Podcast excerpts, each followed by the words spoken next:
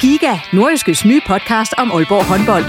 Vil du helt tæt på, hvad der sker i Danmarks største håndboldklub? Vi kommer selvfølgelig til at, til at gå all in. Så lyt til Giga, podcasten om Aalborg håndbold. Det går ondt på et hold som Aalborg, når man ikke leverer det, man gerne vil. Der sætter vi hver uge fokus på de vigtigste historier og største profiler. Dejligt at se, at han er den øh, afgørende faktor, som vi ved, han er. Lyt til Giga, der hvor du finder dine podcasts.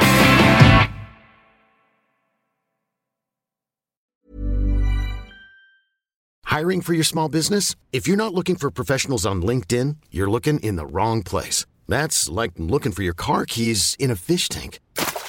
LinkedIn helps you hire professionals you can't find anywhere else, even those who aren't actively searching for a new job but might be open to the perfect role. In a given month, over 70% of LinkedIn users don't even visit other leading job sites. So start looking in the right place. With LinkedIn, you can hire professionals like a professional. Post your free job on linkedin.com slash achieve today. Millions of people have lost weight with personalized plans from Noom. Like Evan, who can't stand salads and still lost 50 pounds. Salads generally for most people are the easy button, right? For me, that wasn't an option. I never really was a salad guy. That's just not who I am. But Noom worked for me. Get your personalized plan today at Noom.com. Real Noom user compensated to provide their story. In four weeks, the typical Noom user can expect to lose one to two pounds per week. Individual results may vary.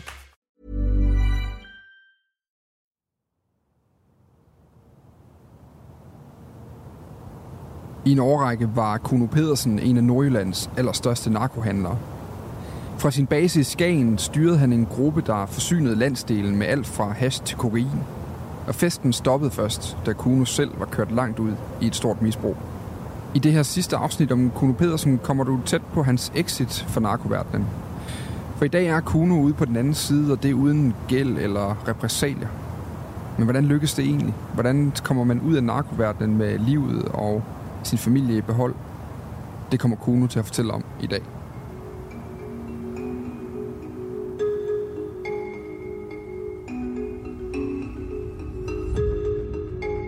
Fire afsnit dykker vi på bagom forbrydelsen ned i det nordjyske narkomarked.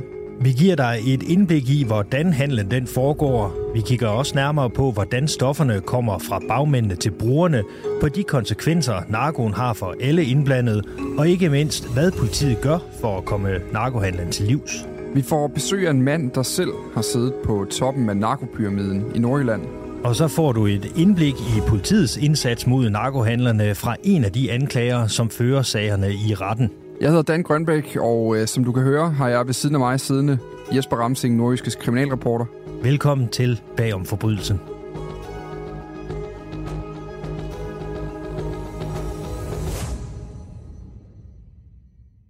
I sidste episode hørte du om Kunos tid som narkohandler. En tid, hvor pengene og stofferne flød frit omkring ham. Det her afsnit, det sidste om Kuno Pedersen, starter lige hvor vi forlod ham. I en bygning i Skagen sammen med sine folk. Iført skudsikker vest og bevæbnet til tænderne med maskingevær og pistoler. Kuno er paranoid og sikker på, at nogen er efter ham. Så kommer der en opring, der er nogen, der ligger og sonderer rundt i, i Skagen by. Fordi det er der, der skal ske nogle ting og sager, og så får vi et opkald, at når de fundet dem, de kører efter dem i en bil. De vil ikke stoppe, de har blinket til dem for at holde med De kører over for rødt lys, kører på siden af dem, stikker en pistol ind i snotten af dem, at de skal stoppe. Det vil de ikke. Så det kan jo kun være dem. Så vi hopper ud i bilen. En anden øh, tidligere marker, ja, han siger, jeg skal nok køre, Skøder sin smøg, hopper ind i bilen, kører derfra med hjulspænd. Det går stærkt, fordi vi skal hen til dem. De ligger og følger efter dem. Vi bliver guidet i de her telefoner, vi brugte der. Og så går det stærkt lige, så er vi faktisk rundt hjørnet, hvor de er. Så stor er byen heller ikke i Skagen, og vi ender ind foran. Jeg rykker faktisk i rette, fordi ham der, han er sådan lidt nervøs, når kører bilen. Så jeg rykker bare bilen ind foran den bil, som øh, de andre gutter, de kører efter, så de bliver løst inden, og så hopper jeg ud af bilen. Og jeg har godt kørt op der, det er jo undervejs. Øh, det har været en hel måned inden, altså, det kører vildt. Nu er det taget dem nok, nu skal det stoppes det her. Så jeg brager bare det maskingevær ind igennem motorrummet. Øh. Jeg rammer ikke kabinen, heldigvis for det. Jeg rammer ikke nogen. Jeg hopper bare ud, så blæser jeg bare det af derinde, så åbner jeg døren for at se, hvem fanden er det. Og åbner døren, jeg ringer og siger, så hugger jeg bare ham den ene af mine og råber et eller andet. Det er i hvert fald ikke huske fra retssagen, hvem, hvem de er med. De sidder helt forvirret, sidder to gutter, jeg ved ikke om de er 20 år, så de falder ikke noget, hvad der skete, finder sig ud af, at de er jo to helt uskyldige mennesker.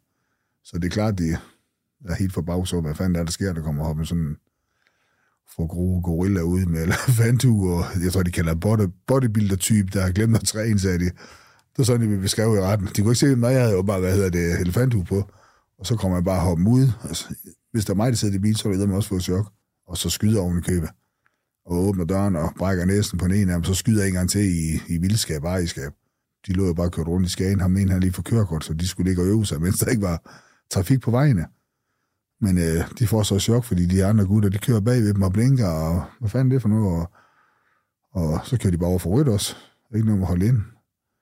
Og så kører de op på siden, så får de lige en pistol ind i hovedet. Så bliver de først bange. Så de prøver på at køre væk. Men øh, som vi tænker, det kan kun være de her øh, fjender. Mm. Det var det ikke. Hvad, hvad, sker der, hvad sker der bagefter, hvis vi starter med? Hvordan har du det egentlig med den episode bagefter, at du, da du finder ud af, at de to knægte, som du selv kaldte dem i overfald i den bil, ja. de havde intet at gøre med det, troede, det du troede, de havde, havde for, for, for, for dagen, kan man sige? Jeg var videre, var på jagt stadigvæk. Ender med, at faktisk, jeg kommer ind, og så ender de ven i resthus i et døgns tid. Min bil bliver taget med for undersøgelse af krudtslam. Finder ikke noget, bliver faktisk lukket ud igen. Og så går der jo den her stykke tid indtil 2013, 3. oktober, hvor jeg så bliver anholdt. Igen.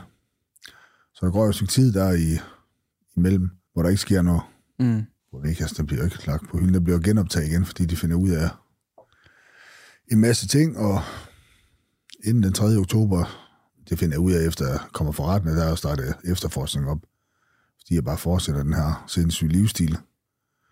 Med alt, hvad det indebærer. Og ja, så har de fået en masse tips rundt omkring, at øh, jeg render så narko og, i Nordjylland, og, og det lød så overbevisende, at øh, de start, altså politiet de starter en efterforskning op, overvågning, og det ser jeg så bagefter på billeder i retssagerne, at de sidder og filmer mig ud foran mit hjem i Skagen, øh, hvor jeg står med min søn også, og også hvor der kommer nogen hen til os. Jeg ser det hele, og jeg kan regne ud, hvor de har siddet hen. De sidder hen i genboens have og så filmer mig. Og så har de aflyttet en masse telefoner pårørende også, hvor der også bliver sagt, lidt for mig i hvert fald, mm. så det bliver, mistanken bliver øh, styrke på politisiden, og så slår de så til en der, og så bliver hele skagen bare vælte.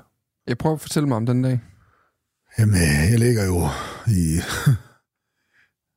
i koma, han har sagt, og sover efter en voldsom tur, endnu en voldsom tur, og der bliver bare banket løs på ruderen hjemme i lejligheden, hvor jeg bor i Skagen. Hunden gør, jeg prøver at få den til at tige stille. Der bliver ved med at banke på, og det kommer hen på soveværelset og banker på, og det er de færreste, der går hen og så står og banker på derovre. Så tror jeg nok, de ved, at jeg bliver lidt sur. Men jeg har også en, en eller anden uh, mistanke om, at uh, det kunne være, det politi også, der kommer, fordi de kan godt finde på det, og den måde, det bliver banket på også, det er som om, som kriminel, så kan du godt genkende det. Og så begynder jeg at blive råbt, så jeg kan godt høre, at det er ikke nogen stemmer, jeg kan genkende. Og lige så hører jeg bare døren, bliver låst op. Den er de har tilkaldt fordi jeg gider ikke ud og åbne. Jeg skal sove. Jeg er smadret. Og så står der lige pludselig en betjent, og der står to, og der står tre, og jeg får lige krangen en t-shirt på, sætter mig op, og han siger en hel masse ting, jeg sigter for. Og så kender jeg hele proceduren. Nu skal jeg i Arsthus. Og jeg ved også, hvordan det foregår. Så det første, jeg spørger om, må jeg pakke en taske? Det er træt at komme i Arsthus, i det tøj, du står og går i. Især hvis du tager på gaden, og ikke har været badet på det, eller hvad. Hvis der er været lidt fart på, Øh, så det får jeg lov til. Han skal selvfølgelig stå og kigge, hvad jeg, så jeg ikke gemmer noget væk. Får lov at pakke en fornuftig task. Og så ryger jeg til Viborg Rest. Og de renser jo alt, vælter alt. Øh, I mit hjem og vælter, jeg ved ikke hvor mange steder i Skagen også. Og finder noget her og der. Nogen tilstår en masse ting og fortæller en masse ting. Øh, men øh, i dag ser jeg helt anderledes på det dengang. Der var det selvfølgelig træls, og hele den procedur, der sker, det har jeg prøvet så mange gange før. Åh, nu skal jeg til der, men i dag ser jeg det som noget helt andet jo. Der, mm. skulle nærmest sige store takkes, det har reddet mit liv der, det er jeg slet ikke i tvivl om.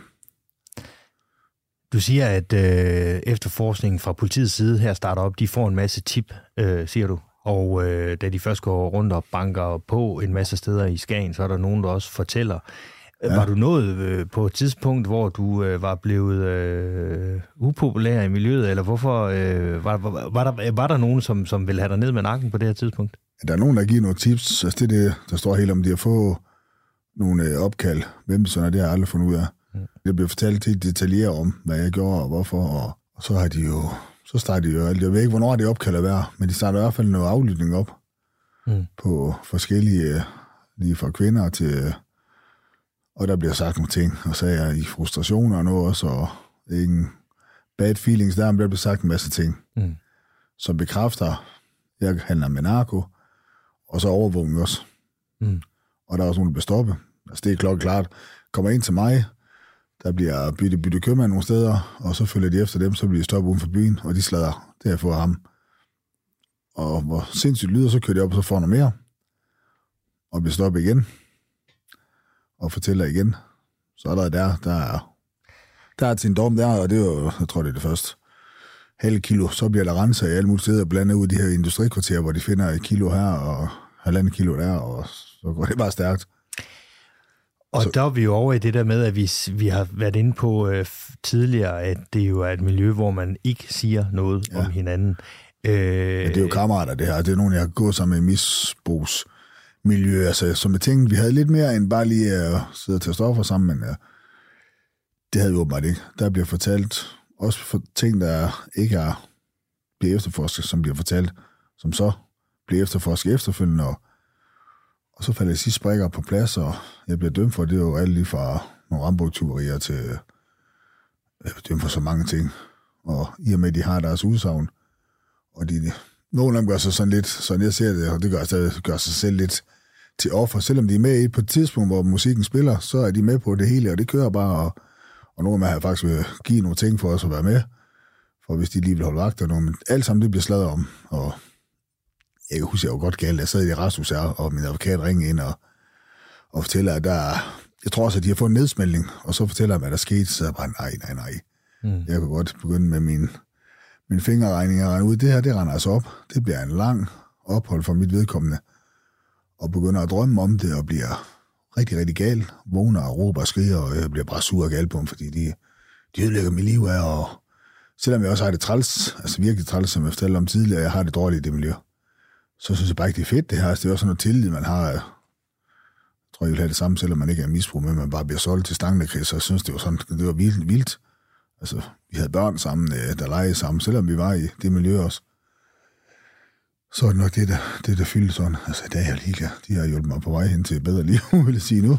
Ja, ja. Kuno i dag er glad for det. Den kriminelle Kuno dengang var bestemt ikke glad for Ej, det.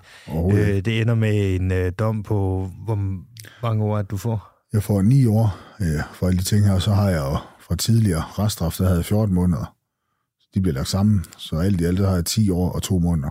Hvad bliver du dømt for i den her øh, store? Jamen overordnet, så er det fem år for narko, to og halv år for det her skyderiforhold, og så er der en hel masse vold og noget tyverier, og så er vi helt nede i kørsel øh, i påvirket tilstand. Men den her gang, der bliver dit fængselsophold jo anderledes ja. end tidligere. Hvor tidligere, der fortalte du, der var det nærmest, det, øh, det var lidt sådan en rekreationsophold øh, for narkohandleren øh, Kuno Pedersen, hvor han lige kunne komme ind og komme til hægterne igen, ja. og få udbygget netværket og komme stærkere ud på den anden side ja. i sin kriminelle løbebane. Hvad, øh, hvornår går det op for dig den her gang, i det, under den her afsoning, at, øh, at der er noget, der er anderledes nu? Det gør det jo allerede fra. Altså, jeg er så smidt af, både da jeg bliver anholdt af politi, jeg er så ødelagt af, og har været i det siger mange år, tre fire år, hvor jeg har haft øh, tanker om, at det, det her liv her, det er bare ikke værd liv. Så da jeg bliver, kommer ind til en indsættelsessamtale, som man gør i et resthus, så var det muligt for at få misbrugsbehandling der, samtaler. Øh, ligesom der er udenfor, der er 14 dages behandlingsgaranti, og han betjenten han spørger mig, om jeg har misbrug. Jeg føler bare, at han kan se det igennem mig, så jeg ligner bare udskidt æblegrød. Men det siger stadigvæk, beskeden ja, ja, det kan da ikke skade. Og jeg har jo set andre folk få hjælp også i, i fængsel, hvor jeg tidligere tænkte, at det er bare nogle svanser og svagpisser og klarer jeg selv, og det er bare taber og stikker og alt muligt, der sidder der og, og øffer. Men det kom jo til, det var min tur en dag også. Så jeg sagde, ja, det kan ikke skade. Og så går der x antal dage, så banker det på min dør i det her resthus. Og døren går op, og så står der inden for det lokale misbrugscenter en dame med sådan, sådan en mulepose i hånden. Hej, du kan gerne tale med mig. Ja, igen får jeg lige en t-shirt på, jeg ligger i den her gamle seng, der er i resthus, og øh, om hun kommer ind og sætter sig, det må hun gerne, og så starter min, øh, det er så smart at sige rejse, men så starter i hvert fald min, mit, øh, min forandringsproces der. Små skridt, men stadigvæk fremad, og der var mange skridt, også på skridt tilbage og til siden, og, men øh, overordnet set, så er det været fremad. Mm. Og det gør jeg jo halvandet år, jeg sidder der i resthus. Der bliver til mange samtaler, og øh, finde ud af, at det er faktisk ikke så farligt at sidde og fortælle om, hvordan man har det indeni. Det har jeg aldrig fortalt om før. Tværtimod, der er det været store og stærke mig, men inderst ind har, det jo, har jeg haft det dårligt. Så når du sidder og praler med til ud fra alle de der wannabe gangster med, hvor dårligt man har det, så er der altså minuspoint. men til er det, det tog lige lidt, det var meget overfladisk til start med, men det var stadigvæk ja, første step. Jeg skulle genopleve alle de her ting, jeg rent og lave, selvom jeg havde lagt lidt afstand til det for dommen og så videre, og så finder jeg ud af, at det, der er sgu nok lidt mere at arbejde med, og jeg synes faktisk også, det er lidt spændende det her. Jeg kan også mærke, at for det bedre. Så jeg søger på en behandlingsafdeling i Horsens. Øh, jeg bliver godkendt efter en hulens masse spørgsmål. De siger, at vi vil gerne modtage dig. Og så starter for alvor. Så skal jeg det forandre alt, hvad jeg render og tror om mig selv, og hvad jeg kan, hvad jeg ikke kan. Og det er nok noget af det vildeste, jeg nogensinde har prøvet. Det var svært. Jeg skulle lave om på alt, vaner, rutiner og tanker. Det er svært, når man lever sådan et langt liv med, de er altså helt, helt fra barnsben af, hvor du bliver formet og så frem til, Mm. hvor jeg tager valg om, at jeg vil ikke leve det liv mere, jeg vil noget andet. Fint, så er det os ned i en rundkreds med 23 andre indsatte, som sidder for alvorlig kriminalitet, blandt andet drab, forvaringsdom og lang narkosdom som mig, og alt muligt sindssyge ting, og sidde inde i mange, mange år. Nogle havde gået ud i over 20 år og skulle sidde og åbne sig op foran, foran dem, og tidligere bandemedlemmer også og sådan noget. Skulle sidde og snakke om alle de her bløde ting, hvordan man havde det inde i. Det er vildt. Der stod både møgsvin i ansigtet af dem, og 666, og så skulle man bare sidde der og blotte sig selv. Hold kæft, det var svært. Og så står der to behandlere af foran psykolog og en psykoterapeut. Og så kommer diverse emner op.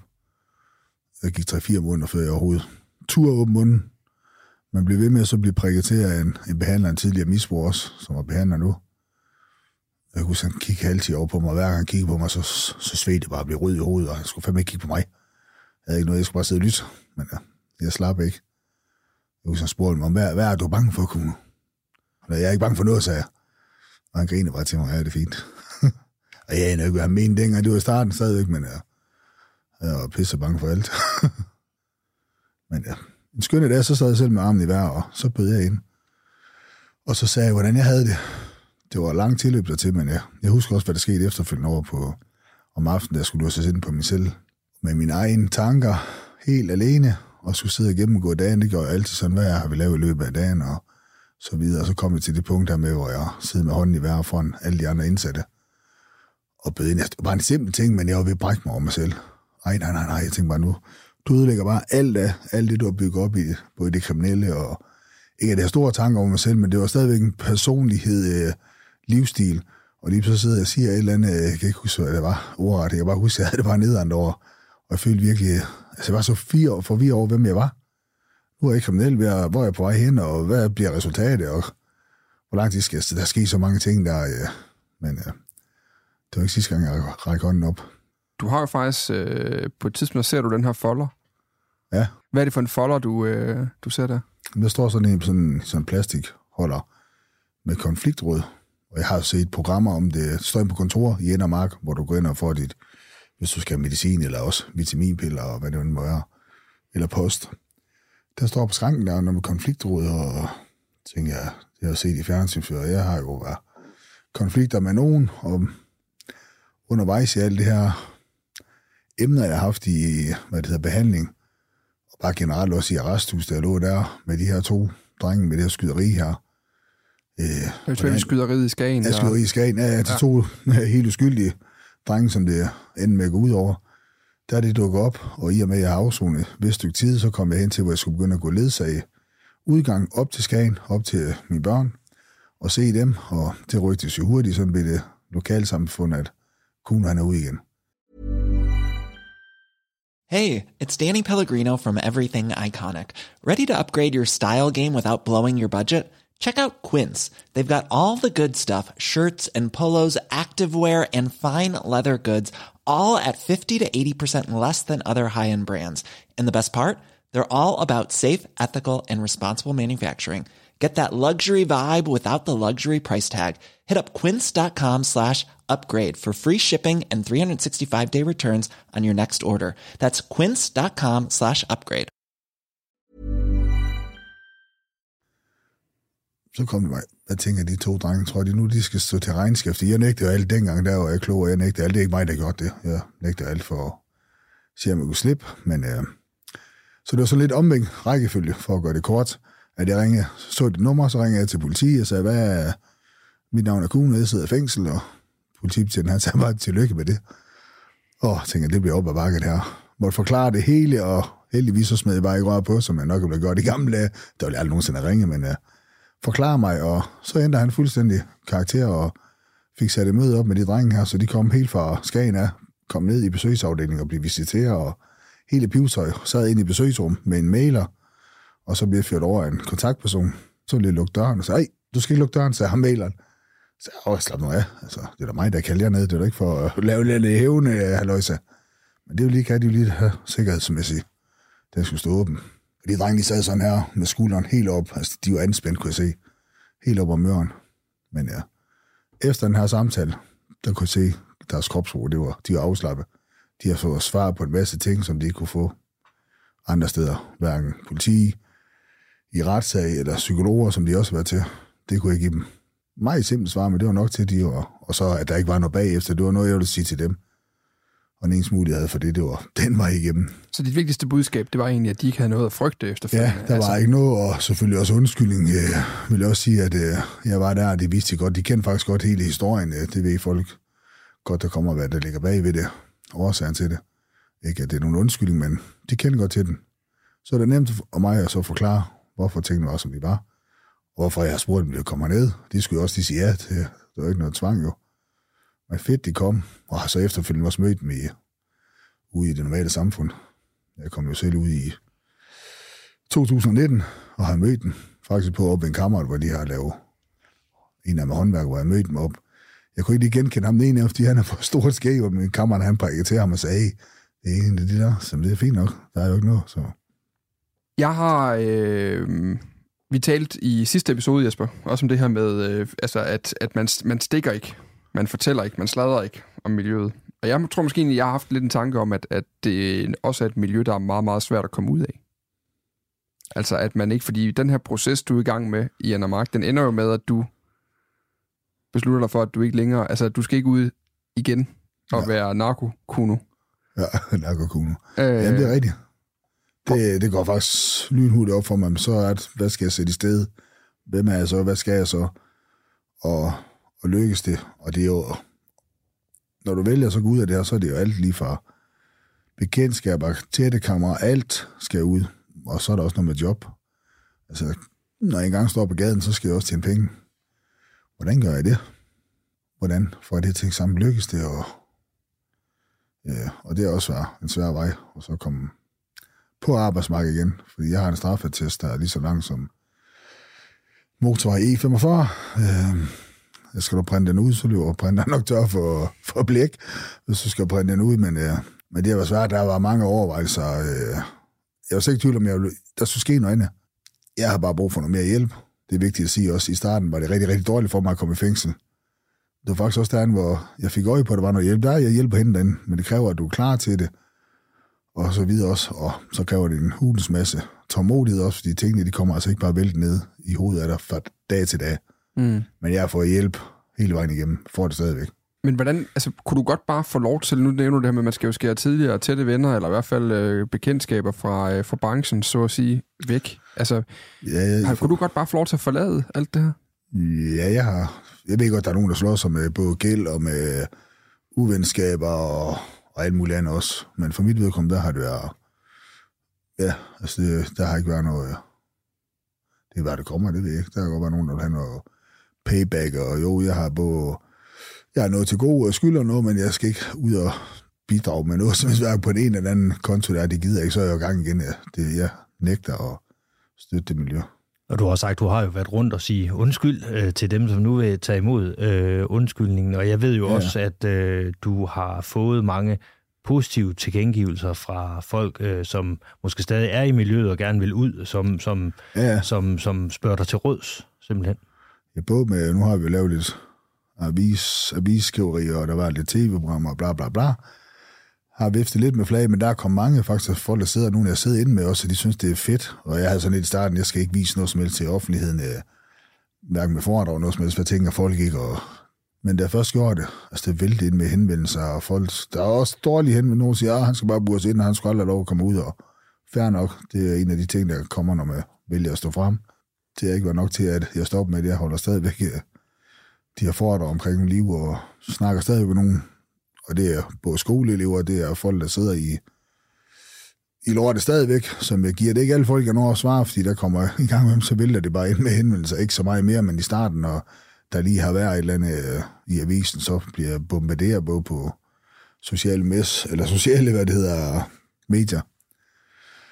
Og sådan er det jo så frem, men jeg vil gerne hjælpe, jeg vil gerne dele ud af mine erfaringer, det er ikke sikkert, at de kan bruge min vej, så kan jeg tage noget derfra alle fortjener sgu et godt liv, ikke det her øh, lorteliv øh, og have det dårligt. Og det er jo blevet en stor del af dit liv nu. Øh, det er ja. at, øh, og, øh, at hjælpe andre, som du siger, og bruge øh, ja. det hårde liv, du har haft til, øh, til at hjælpe andre. Øh, du har da foredrag, og, og, øh, og hvad er det mere? Jamen, så arbejder jeg ned på Just Trafikskole, hvor jeg underviser i færdselsrelateret førstehjælp det er færdselsrelateret ja. førstehjælp i og med, det er en køreskole, men der er jeg kommet ned og har fået job med. Det har været, som jeg sagde tidligere, det har været lang vej, fordi jeg har fået mange øh, afvisninger på grund af min straffetest og, og så videre, men øh, der var en kørelærer, der så potentiale i mig og hørte om min fortid og, og hvad jeg var igennem, så han spurgte, om jeg kunne tænke mig at undervise ved ham. Mm. Øh, og der var jeg i forløb igennem kommunen øh, for at finde ud af, hvor min plads var i det her mm. samfund. Så jeg fik, øh, fik faktisk betalt de her kurser, og jeg skulle igennem tre kurser eller uddannelser for at kunne undervise. Det var hårdt, fordi jeg, det er lang tid, jeg har gået i skole, og min skolegang har ikke været særlig god, så jeg skulle virkelig tage mig sammen, men det, det lykkes, og nu er jeg i flexjob ved ham. Mm. Og så har jeg lidt andre små ting ved siden af interesse, bruger min bokserfaring til at undervise nogen i, i fitnesscenter og, og noget spinning også. Så jeg får strikket et fornuftigt liv, så er jeg glad for alle de ting, jeg laver. Det giver plus på kontoen. Det er vigtigt for mig at have det. Fordi øh, jeg har også taget skade af det her voldsomme liv også. Der er en årsag til, at jeg ikke har... Ja, det er også til, at jeg har flexjob. Øh, der er mentalt taget skade også øh, mm. af nogle ting. De her foredrag, som du tager ud og holder, sammen, sammen med en fra Kriminalforsorgen, en fængselsbetjent, ja. Ja. Øh, hvad betyder de for dig? I starten var det det var sådan forskellige. I starten var det rigtig meget sådan selvhedsbredelse, hvor jeg stod og fortalte det igen og igen og igen. Og der kom en masse aha-oplevelser, fordi der dukkede en hel masse ting op, selvom jeg var igennem mig terapi, så kom der stadigvæk nogle, stod og satte højt for, alt efter hvad der for publikum, og så får jeg en masse spørgsmål bagefter, som jeg kunne reflektere over. Det er ikke altid, jeg lige havde svar på det. Altså, jeg er ikke øh, verdensmester i noget som helst, jo jeg i live. eller nogen held eller noget som helst, men uh, jeg elsker at komme ud og så stå og fortælle det her og så får jeg noget feedback bagefter, ikke altid under foredrag, eller efter nogen, så nogen, der skriver os skoleelever, fordi så turde de ikke lige at, at spørge om noget, fordi der sad en masse klassekammerater, så spørger de over medierne, og hjælper også, når de har projekter og sådan også. Men det er mega fedt. I dag, efter jeg har gjort noget, jeg har gjort det i fem år, ikke at det bare sidder på rutinen, jeg er nødt til at leve mig ind i det hele, lige fra barndom til, når jeg står og skyder efter folk, så det bliver så realistisk som muligt. Og jeg bliver også træt af det efterfølgende så, men det giver mig stadigvæk noget af at fastholde mig i den her gode, sunde livsstil, jeg er i nu. Dan spurgte, om det øh, ikke var svært at komme ud af det her, øh, om man skulle gå over, øh, om ens øh, tidligere kontakter og så videre, de, de vil se dårligt til en, eller man, man skulle gå og, og frygte. Men måske er det mere et spørgsmål om, at øh, om det er svært at slippe ud af det her øh, øh, i live, øh, når man øh, har været så dybt nede ja. i et misbrug, som du har. Du har fortalt mange gange om, om at du nærmest er den eneste af de bekendtkreds, der stadigvæk er i live. Er sådan en dinosaurus inden for den verden. Øh. Der er selvfølgelig stadigvæk nogen i live. Nogle af dem sidder stadigvæk i det, men de bliver nok ikke meget ældre end 50 år. Er jeg selv en af men de fleste af dem er døde, og så mange af dem døde også i 20'erne. Af overdosis og selvmord og drab. Der er mange af dem, der blev dræbt også. Ja, både op i Skagen, men også alle dem, jeg kender øh, fra fængselsverdenen, og altså bare i Nordjylland også. Det vil I også selv med jeres arbejde. Det sker helt tiden. Det er nogen, jeg har haft. Hver gang vi har snakket, som ham kender jeg, og ham har jeg gjort sådan og sådan med. Altså. Mm. Og det var bare helt normalt på et tidspunkt. Ja, nogen har større hvad skal man sige, betydning af andre, fordi man har haft noget med dem. Nogle de rammer bare anderledes sådan. Øh. Men ja, det er mere en heldig forstand, at jeg sidder her den dag der og har overlevet det her, fordi jeg har gjort mig umage med at ødelægge mig selv og, og alle mulige andre sådan set også for at sige det, man er. Mm. Og jeg nok været tæt på at dø.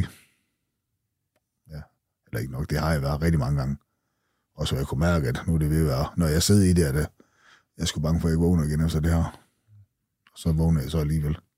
Tager du stadig dine forholdsregler i dag? Altså, øh, er du stadig nødt til at leve øh, dit liv på en bestemt måde? Ja, det er jeg. Og det kommer til resten af mit liv. det er et godt svar. Og det er med alt. Altså, der skal jeg soves på tingene, og inden jeg træffer en beslutning som regel, selvfølgelig er der nogle ting, man ikke kan det, men det skal lige gennemtænkes, og det kan være, at jeg lige skal spare med nogen, fordi selvom jeg får mig rigtig meget hjælp og, og lærer en hel masse ting, så har jeg stadigvæk lagt nogle rutiner og vaner ind i mit dumme lille hoved.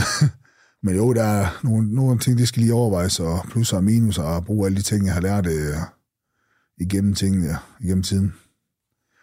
Og øh, forholdsregel, det er også med, med, hvem jeg lukker ind i mit liv. Det kan vi også tage. Mm. Jeg synes, jeg får sådan rimelig godt det øh, menneskekendt. Altså, kendt mennesker, hvad de indeholder sådan, øh, det kan jeg godt mærke sådan. Kompas. Det strider sådan rimelig hurtigt, hvis der er noget, okay, jeg kan godt, jeg ved godt, hvor jeg kommer fra, jeg kan godt snakke med dem sådan men det er også det, jeg skal ikke rende rundt med dem, så ender jeg bare med, at jeg bliver produkt af det igen. Det gider jeg ikke. Mm. Det kan jeg godt mærke, når nogen, der er usund, og hvem der er sund for at runde den her øh, fortælling af, altså man kunne jo sagtens runde den af med at spørge dig, om, øh, om du fortryder, øh, om, du, øh, om du vil anbefale, men du siger nærmest, altså man, kan, man skal ikke tilbringe ret mange minutter i dit selskab, øh, inden du siger, at det vil ikke anbefale det til nogen det her. Det har ikke ført noget godt med sig, og at du har det bedre i dag. Ja. Når du skal se tilbage på det, ja hvordan, hvordan ser du ligesom på det forløb, du har haft i øh, narkoverdenen? Lav så lidt parallel til sådan et forhold, hvor man starter, hvor man er forelsket, det var forestillet til, at man starter, altså man starter i misbrug og laver småkriminalitet. Det ser ikke rigtig noget forkert i det. Ligesom man kigger på sin partner, hun er bare sød, uanset hvad hun gør, så er det bare, hun slår en lille brud, det er også bare sødt og alt. Man kan ikke se nogen, hverken fejl. Så ender man så i fast forhold, hvis det udvikler sig, kontra hvis man ender med at blive misbruger og kriminel, fase 2 kan vi kalde det, så er man begyndt at kan se, konsekvenserne ved at være i misbrug, være kriminel, det kan man godt mærke, men nu er man altså i det. Det er ikke bare lige sådan at forstoppe. Ligesom der er forhold også, det kan være, der kommer børn ind, der kommer alt muligt ind. Ja, og det kæmper man selvfølgelig for både forhold og, og det andet også, indtil det ikke giver mening mere. Så vi kalder det skilsmisse, eller du vælger at, at prøve at komme ud af misbrug og kriminalitet. Det kan være svært. Det er det også svært for mig. Og til dem, der de fleste af mig har prøvet at være forelsket og være forhold, og mange har også prøvet hvor det kan gå sådan, og sådan lidt, lidt samme proces, som det er med, med en i misbrug kriminalitet, og, og have det som livsstil, og så skulle komme ud af til sidst. Men ja, det er sådan, en, jeg ved ikke, om det er en god parallel, men jeg synes, det er sådan, det er jo lidt, det starter der, det hele er bare godt, man går i byen, man tager stoffer, og du mærker ikke rigtig, bruger måske lidt for mange penge på noget kokain og, og så videre, og så kommer lidt for sent hjem til din kæreste. Så ender så det forhold er, det er jo det samme med, så bliver det altså fast du begynder at sælge de her stoffer, du begynder at lave kriminalitet, du bliver en del af det her miljø også. Det er det, jeg ser, så er du i forhold. Mm. Ikke, at, ikke at det er alle forhold er dårligt, så, men det er bare et forhold, som ikke, ikke holder. Man kan sige, det der er ved et almindeligt parforhold, det er, at det ikke nødvendigvis ender skidt, men nej, nej. det gør det her slags parforhold det gør det, altså på et eller andet tidspunkt, så der er sgu ikke nogen, der lever, lever til deres, deres ende og, og mega lykkelige og misbruger kriminelle. Dem, der siger det, de lyver. Er der overhovedet nogen, der er lykkelige i øh, narkomiljøet? Jeg tror det ikke. Inderst ind, så ved de så godt, det er skidt. De får også nedtur. Alle får en nedtur, når de tager stoffer. Og det bliver ikke mindre med tiden. Og det er dyrt. Du laver mange dumheder. Du fucker dit ægteskab, forhold til dine børn op, arbejde. Altså, der er så mange konsekvenser i en ene hånd. Hvis du tager den anden hånd så siger alle de gode ting, jeg kan ikke se, hvad det er. Altså, jo, det kan godt være, du har... Igen, jeg har jo ikke siddet tudet i hele mit liv og haft det dårligt. Jeg har også haft sjove tider, det har jeg. Men øh, skal jeg veje det helt op, så ved jeg godt, hvad jeg vælger. Det er jo snige mig udenom alt det der. Og alligevel så er øh, narko i, bare i Nordland selvfølgelig, men, men hele landet, ja. det, øh, det er forholdsvis let at få fat på, og ja. der er også en lindstrøm, øh, lader det til, af, af, af narko ind i landet, øh, som ja. ikke er blevet mindre de, det er rigtigt. de seneste år. Og det er også forandret sig fra, at jeg var aktiv til den dag i dag. Altså, der er sket. Det er lettere tilgængeligt med alverdens... Øh, den dag i dag får jeg jo tilsendt over snap alle mulige grupper, hvor du bare kan skrive, så kommer der et hvidt bud rundt. Du kan få alt lige fra sovepiller til Viagra, til coke, til heroin, øh, til alt, alt. Det bliver leveret, der er fri levering, og du skal bare... det er godt. Og så er der alle mulige andre moder nok også ikke kender til os, som jeg mm. sådan set også er lidt ligeglad med, men øh, det er noget nemmere, så jeg tænker også, det er problemet ikke bliver mindre med tiden. Og jeg tænker, det er kommet for at blive, desværre. Så når politiet, de gør jo, hvad de kan med deres ressourcer for at stoppe tingene, men ja, der er penge og mennesker, der ser et en måde at tjene penge på. Apropos pengene. Ja. Bliver man rig af at være i narkoverdenen på det niveau, hvor du så? Hvis du sætter sådan en lille minus foran, øh, det plejer jeg får tit spørgsmål også til foredrag, om jeg kan tjene mange penge. Jo, jeg har tjent mange penge, jeg har brugt mange penge, og jeg ejer ingen ski. Jeg skylder en hulens masse penge væk. Kan ikke eje en bil, kan ikke eje noget som helst, fordi jeg har masser af gæld, både sagsomkostninger. Det kan godt være, at der er nogen, der har gemt lidt penge, men altså, de er svære at omsætte. Det jo også øh, søvnløse netter om, og, hvordan man skal omsætte alle de her sorte penge til et eller andet. Der er helt sikkert nogen, der har nogle smarte metoder, men øh, skal helt tiden være på arbejde. Det er der nogen, der render der i hælen, som hedder efterforsker. ja, jo, jeg har, jeg har da også lavet penge. Jeg skal ikke sidde, jeg vil hellere være ærlig, end at bare sidde og gider ikke sidde og lyve over, hverken for de unge eller for jer. Har da også lavet en masse, men de har røget lige så nemt. Når der kommer lidt, det går lidt. Og i virkeligheden så virker du i hvert fald som en person, der... Nu jeg, jeg, jeg, sgu ikke kendt dig for 20 år siden, Kuno, men det, det virker som om, du er lidt gladere og fattig, hvad jeg vil sige. Ja, heller det heller nøjes. Så må man kigge på ens øh, forbrug i stedet for. Det er mange gange der, du skal kigge på, i stedet for, hvad du tjener. Det var som udgangspunkt Kuno Pedersens historie. Men vi er ikke færdige med at kigge nærmere på narkoverdenen. I næste afsnit får vi besøg af specialanklager Kim Christensen fra Nordjyllands politi. Han arbejder med organiseret kriminalitet til hverdag, og han giver os et unikt indblik i, hvordan de egentlig klarer at føre sagerne hos politiet. Hvordan man finder beviser mod nogle mennesker, der gør alt for at skjule sig for politiet. Og hvorfor klassiske narkosager næsten altid ender i tilståelser. Hør mere i næste episode af Bag om Forbrydelsen, hvor vi også kommer ind omkring en af de største narkooperationer, Nordjyllands politi har udført. Den såkaldte Operation Golden Eagle. Vi høres ved.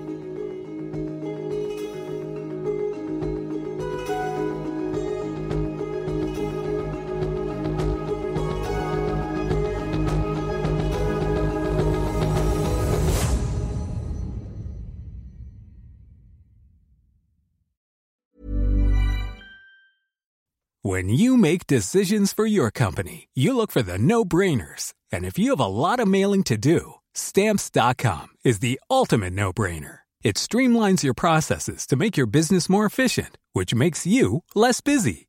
Mail checks, invoices, legal documents, and everything you need to keep your business running with stamps.com. Seamlessly connect with every major marketplace and shopping cart.